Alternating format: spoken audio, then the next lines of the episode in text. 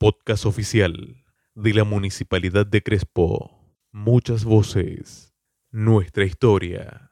Hoy el museo te cuenta eh, se encuentra con Juan Carlos Márquez, todos conocido por mucha gente de nuestra ciudad como en lo del Juan o el Negro Márquez, como le decimos, como lo conocemos todos muy cariñosamente, el Negro. Eh, negro, te vuelvo a repetir cariñosamente, eh, decime tu nombre completo, tu descendencia y tu edad. ¿De, qué origen es tu apellido? Eh, Juan Carlos Márquez, ese es mi nombre y apellido. mi apellido corresponde al de mi madre, puesto de que yo soy hijo natural. Es decir, de una buena historia que tuvo mi madre, que seguramente fue muy feliz en el momento de, concebirme a mí. Eh, estoy orgulloso, por supuesto, de llevar su apellido, puesto de que lo enarbolo como un estandarte, el cual ha logrado que yo me supere en muchos aspectos. Es decir, nuestra infancia fue muy difícil, pero a su vez muy feliz, muy linda, con pocas cosas, pero todas valederas y hermosas. Qué lindo, Juan. Eh, ¿Qué cosas recordás de esa infancia? Puf, Tantas cosas. con esas calles de tierra. Claro, Crespo en esa época era un macondo. Es decir, todo lo que está alrededor de, de mi casa hoy en día no existía, era todo campo, por ahí un ranchito a mitad de cuadra, otro en la otra manzana. Es decir, vos caminabas por, por la noche en las calles todas de tierra y había una lámpara en cada esquina.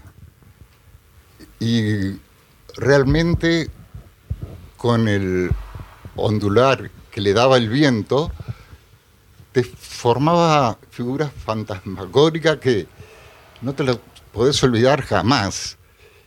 Eh, era un tinte especial que ha desaparecido. es decir, jugábamos con tan pocas cosas.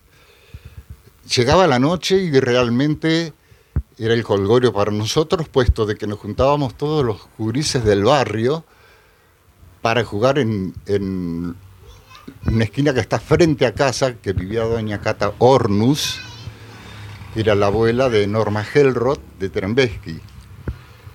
Bueno, ella ponía su sillón todas las noches y nosotros íbamos a jugar, todos los gruses del barrio ahí. Y era meternos a jugar a la escondida, a la mancha, juegos que han desaparecido hoy en día, pero que realmente tenían una comunicación especial en donde nos permitía ensamblar todos los afectos que de niño teníamos. No había envidia, no había egoísmo, compartíamos todo, realmente todo. Y cuando llovía corría el agua por la cuneta y para nosotros era hermoso porque formábamos puentecitos de barro en la cuneta. Eso sí, después aguantate las llaves de tu vieja. porque llegar a casa. Claro, porque vos te imaginás que nosotros, por ejemplo, eh, mi vieja era eh, la bandera de todo el mundo, sirvienta, como le decían antes, y nosotros con mi hermano quedábamos solos en casa. La ropa que usábamos era la ropa que nos regalaban. Ella la transformaba en la máquina a la noche cuando volvía, alumbraba con una lámpara querosén puesta al pie de la máquina con mi hermano, mientras eh, nos acostábamos, buscábamos figuras en, en la pared del rancho y cada uno tenía sus ideales. Y cada uno buscaba lo que más le gustaba y siempre encontrabas algo en la pared. Era un mundo imaginario hermoso. Con el pasar del tiempo, con el pasar del tiempo, yo oí alguna vez un poema que decía que éramos tan pobres que teníamos un cielo raso de estrellas con goteras de luna. Ay, qué hermoso. Y eso era el techo de nuestro rancho. Bueno, te das una idea, que cuando llovía caía más agua adentro que afuera. Pero bueno, era, éramos felices. Era otra forma de vivir. Era otra forma de compartir. Eh, en mi casa, que era un rancho, mi madre cuando volvía de su trabajo, tipo 5 o 6 de la tarde, le preparaba mate cocido para todos los chicos del barrio. Fernando Jung, Hugo Gras, Bernardo Ruppel, Carlitos Díaz, y te puedo nombrar un montón. Y para ellos, hasta hoy en día me dicen, era el mate cocido más rico que he tomado. Y a partir de ahí es cuando vos comenzás a tomar determinados valores que tu madre proyectó con la dádiva de, un mate cocido, o si había una galleta, partirla en tantos pedazos como chicos hubiera. Es decir, cosa que de pronto hoy no existe. No existen. Se han ido perdiendo. Que se han ido perdiendo, ¿viste? Pero fue hermosa, fue eh, una infancia con carencias económicas, pero felicidades espirituales. ¿Siempre has vivido acá en este lugar donde estás ahora? Siempre. Siempre, de toda la vida. Toda la vida. Y mi mamá también, porque ellos vivían en Don Cristóbal y vinieron con mi abuela y ocho hermanos a vivir acá en un ranchito de lata. Mm. O sea que el lugar donde yo estoy viviendo tiene más de 140 años. Mm. Por eso te digo que es tan distinto el Crespo en el cual nos toca transitar hoy en día al que yo exploré y viví y sentí cuando era niño. ¿Cómo, mm, después de tantos recuerdos y transitar tantos años, ¿no? Eh, has visto pasar muchos personajes en Crespo también, como les solemos decir, ¿no? Como nos acordábamos recién de, Doña Pancha, que... Claro, que tenía la huerta donde está el galpón de la cooperativa. Donde está el galpón de la cooperativa ahora en Era este toda una manzana donde eh, los domingos era un vergel ir a ver la cantidad de gente que iba a comprar las verduras eh, cosechadas por ellos. Vos ibas a comprar la selga y con tu bolsa ellos iban y te cortaban la selga desde la planta. Claro, claro. Eh, era Don Pancho y su señora. una viejita que eh, falleció mucho después que Don Pancho, ¿viste? Claro. Gente muy buena, trabajadora, honorable. Eso te pone en evidencia que realmente cuando se quiere ser buena persona y se quiere trabajar, se puede. Se puede. Todo se mm, puede. Mm. Este, además, ella siempre tenía un yuyito para cada malestar. Se iba, se agachaba y buscaba del piso algún yuyito tenía para hacer un tecito para ese mal que tenía en ese momento. Para todo, para todo, antes de salir de, la huerta, viste, vos le decías que te dolía la panza, por decirte algo, y ya iba ella a buscar su yuyito agachada, y así después en su vejez también encorvada de tanto trabajar. Pero era una gente maravillosa. Y también nos acordábamos hace un rato de, Doña Venancia. Doña Venancia. Que nos asustaban. Vos sabés que a nosotros, para dormir la siesta, mi vieja nos decía, se van a dormir la siesta que viene Doña Venancia. Y le teníamos terror, y era una viejita buenísima, pero eh, le habían creado esa fama como para atormentarnos y que fuésemos a dormir la siesta. O con el famoso eh, cuento de la solapa, y la solapa eran las palomas torcasas que cantaban a la siesta, ¿viste? Esa solapa. Sí, porque la hora de la siesta era la hora de, mientras todos dormían la siesta, los chicos salían. para colmo de males, yo me acuerdo, realmente, ay Dios mío, qué escasez de plata, por favor me acuerdo que acostados con mi hermano, pasaba este, el heladero, conocido por todos como Trompa, con su carrito amarillo, con un toldito blanco tirado por caballo y tenía una corneta que pasaba, que anunciaba que pasaba el heladero. Y nosotros con mi hermano nos queríamos morir porque no teníamos una moneda para comprar un helado, ¿viste? Pero ahí, o sea, eh, Trump era muy conocido de, de mi vieja y de vez en cuando ligábamos un heladito de regalo. y así muchos, muchos personajes de Crespo.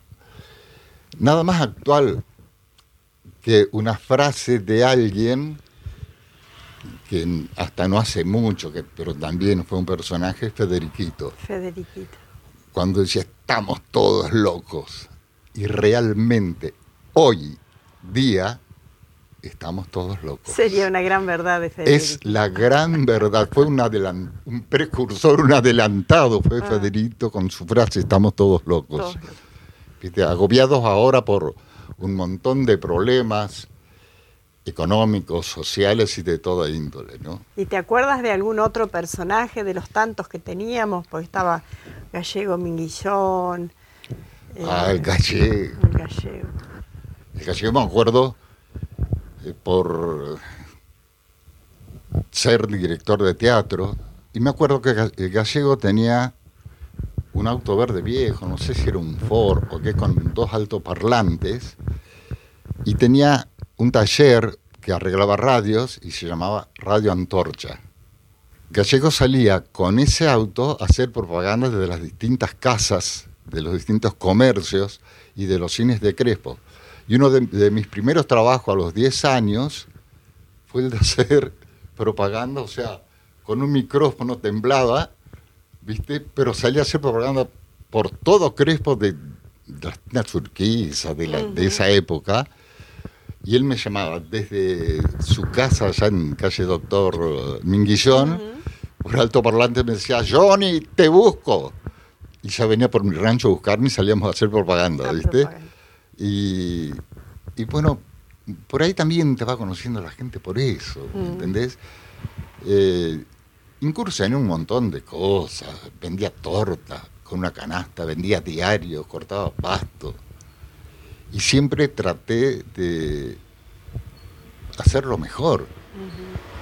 Es decir, me acuerdo eh, que yo, care- o sea, nosotros carecíamos de todo, como te decía antes, y soy rei- reiterativo en esto, pero es valedero para que los jóvenes de hoy, los gurises de hoy lo tengan en cuenta. Yo andaba con una canasta vendiendo torta y en la calle de Sagemil, en la casa de Sage- de Sagemil, en la esquina de San Martín y, e Irigoyen, eh, había, sobre San Martín había una verja de madera. Y los chicos, estaba Ana María, que era más o menos de mi edad, después el hermano de ella que falleció también, y, los, y Marta y el otro, el, el señor que aún está. Ellos jugaban, tenían unos juguetes hermosos, hermosos.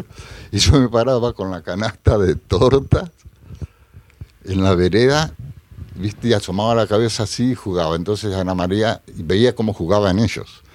Entonces venía Ana María y me decía, yo te presto este juguete y vos me das una torta. Entonces para mí era un mundo de felicidad, porque jugaba un rato, viste, con el juguete en la vereda, en la calle, mientras ella comía la torta y después se lo devolvía al juguete y seguía vendiendo. Pero era tan lindo, era, era de las pocas veces que tenía un juguete en mis manos. Porque nuestros juguetes eran los huesos que hacíamos trencitos, las gomeras, los barriletes, viste, con pedazos de caña. Acá al fondo era un cañaveral, porque era todo un arroyo, esto acá atrás. Y nada más, no había otra cosa. No había más, más que eso. No había más que eso. ¿Me entendés? Pero era todo muy lindo. Todo muy lindo. Decime, ¿qué recordás de las calles de tu infancia? ¿Cómo las describirías? Porque calles de tierra, eh, con veredas, sin veredas. eh, como contaba. No, y las calles, las calles eran todas de tierra. Acá, por ejemplo, donde nosotros vivimos, donde yo estoy viviendo actualmente, que era Avenida Ramírez, era mucho más ancha y al medio había una hilera de paraísos que terminaba en el ejército. O sea, que era doble, doble mano. Avenida. Era una avenida. Mm. Y también, como te decía, muy poco iluminado. Eh, no había, eran muy escasos los autos, eran solamente carros lo que pasaban. El lechero venía en carro, el verdulero venía en carro, el paradero andaba en, en los charrés con una lona detrás, arriba, para cubrir el pan. Es decir, las calles de Crespo tenían un encanto especial que ya ha desaparecido. Que ya ha desaparecido. Es decir, vos caminabas a la tardecita o a la noche por las calles de Crespo y realmente estabas inmerso en un mundo casi real. Pero era por la iluminación que tenía, por las casas que había, por las arboledas, por los perros que andaban en la calle que te sacaban corriendo. Es decir, hacer una retrospección de tu vida y era tan distinto Crespo. Sus calles a la noche eran fantasmales, pero te incitaban el deseo de recorrerlas. ¿Qué recordás del tren? Seguramente a la madrugada se debe haber escuchado de, de en el silencio alguna bocina del tren que llegaba o partía. Pero lógicamente, o sea, el ferrocarril estaba en su apogeo. El ferrocarril estaba en su apogeo. Eh, yo pude ver muy poco el tren pasando por la estación donde hoy está el Instituto Comercial Crespo, ¿no? Pero sí del el paso a nivel, o sea, ya del otro tipo eh, de instalación. Me acuerdo que cuando chicos nos íbamos a la estación y cuando pasaba el tren, cuando arrancaba el tren, corríamos y nos colábamos en el último vagón que tenía una baranda y era nu- nuestra diversión de los domingos a la tarde. Ah, ¿Viste? Y como paraba en el apeadero, ahí nos ahí bajábamos. bajaban. Pero era hermoso. Bueno, Claro. te digo, todo eso te despertaba fantasías porque vos, eh, qué sé yo, te imaginabas que hacías un viaje hermosísimo. Y era de poquitas cuadras, ¿viste? Y saludabas a todo el mundo de la baranda del tren. Colgado del tren Colgado del tren, realmente. O lo mismo colgarse en los carros cuando pasaban de, los- de la parte de atrás del carro Ajá. y poner los pies en el elástico. Y ahí Sin, que, sin el que manejaba el carro se diera cuenta. A ¿O veces, sí? nos- a veces ligábamos unos latigazos así para atrás. Pero fue todo hermoso, fue Bueno, todo hermoso. La verdad que qué lindos recuerdos. ¿Y cómo se te dio por incursionar en el tema de la moda y de la ropa? Porque fuiste uno de los primeros. Sí, vos sabés Crespo. que sí, realmente sí. O sea, había otras casas, Amdan, por ejemplo, de muchos años. Y lo mío se dio a partir de estar en la cooperativa y aprender un poco. Además, yo siempre fui un amante de, de lo que es bello. ¿Qué sé yo? Será un don, ya Mm, está ya en ya uno está na- es natural en vos. ya es, eh, pienso que sí, o sea, te lo digo sin ningún tipo de vanidad. A mí me encanta la combinación de los colores y sé qué es lo que le puede caer bien a cada, a cada señora. Y lo bueno es que se vayan conformes que cuando van- vienen. y se van conformes. Yo creo que sí, yo creo que sí. Porque, o sea, sabes que más allá de la ropa, es tan bueno entablar el diálogo con la gente, conocerla. Es decir, vos la- a la persona que entra, no tenías que preguntarle qué necesita, eso jamás. Interesate por ella primero. Ve cómo está, ve, preguntale por tu familia. Hay mucha gente carente de afecto que cuando vos se lo brindás se siente muy bien y a veces no compran nada Mm, pero tener la satisfacción de que han venido y de que salieron felices. Claro. Eso es lo mejor. Eso es lo mejor. Pero también eso eh, es porque a veces el afecto lo has necesitado cuando niño y sabes de esa carencia. Y sabes de esa carencia. Yo amaba a mi viejo desde el vientre de mi madre. Y nunca tuve una caricia de él, nunca tuve una mirada de él. Nunca, aunque me dijera, che guacho, qué grande que estás. Jamás, jamás. Yo iba a la casa, de- esto es una intimidad, pero que muchos la saben. Me escapaba de, de- mi vieja cuando era gurí, tenía siete años, seis, siete años, y mi viejo venía a la casa de sus padres a visitar a los papás sobre calle San Martín. Entonces me escapaba y mi abue- sabían que yo era hijo de él y mi abuela me tenía tipo hasta las nueve de la mañana. A las nueve de la mañana me metí unos caramelitos en el bolsillo y me decía, bueno, ahora te vas porque viene tu papá con su nueva señora y su hijo y se pelean si te ven a vos. Entonces yo me cruzaba al frente, donde vive eh, Brauer, me sentaba en el tapial y veía cómo él entraba. Ay, Iris, tenía unas ganas de que me llamara, de que me mirara, o que tan solo me saludara, o sea, una mirada nada más. Nunca lo hizo. Entonces sé lo que es tener necesidad de afecto. Por eso soy un tipo muy afectivo con todo el mundo. ¿viste? Tenés todo el afecto de la gente de Crespo. De muchas, muchas personas. Sí, muchos me lo han demostrado. Sí. Y me enorgulleces. Y Bueno, Juan. me emociona Te también. emociona, bueno, Juan, no es la idea de que te emociones tanto. Bueno, Juan, como para ir terminando, si Crespo estuviese en, la tuvieses delante tuyo personificada, digamos, ¿qué le dirías hoy a esta Crespo? Ay, mi Crespo querido. Que es, que es una gran ciudad.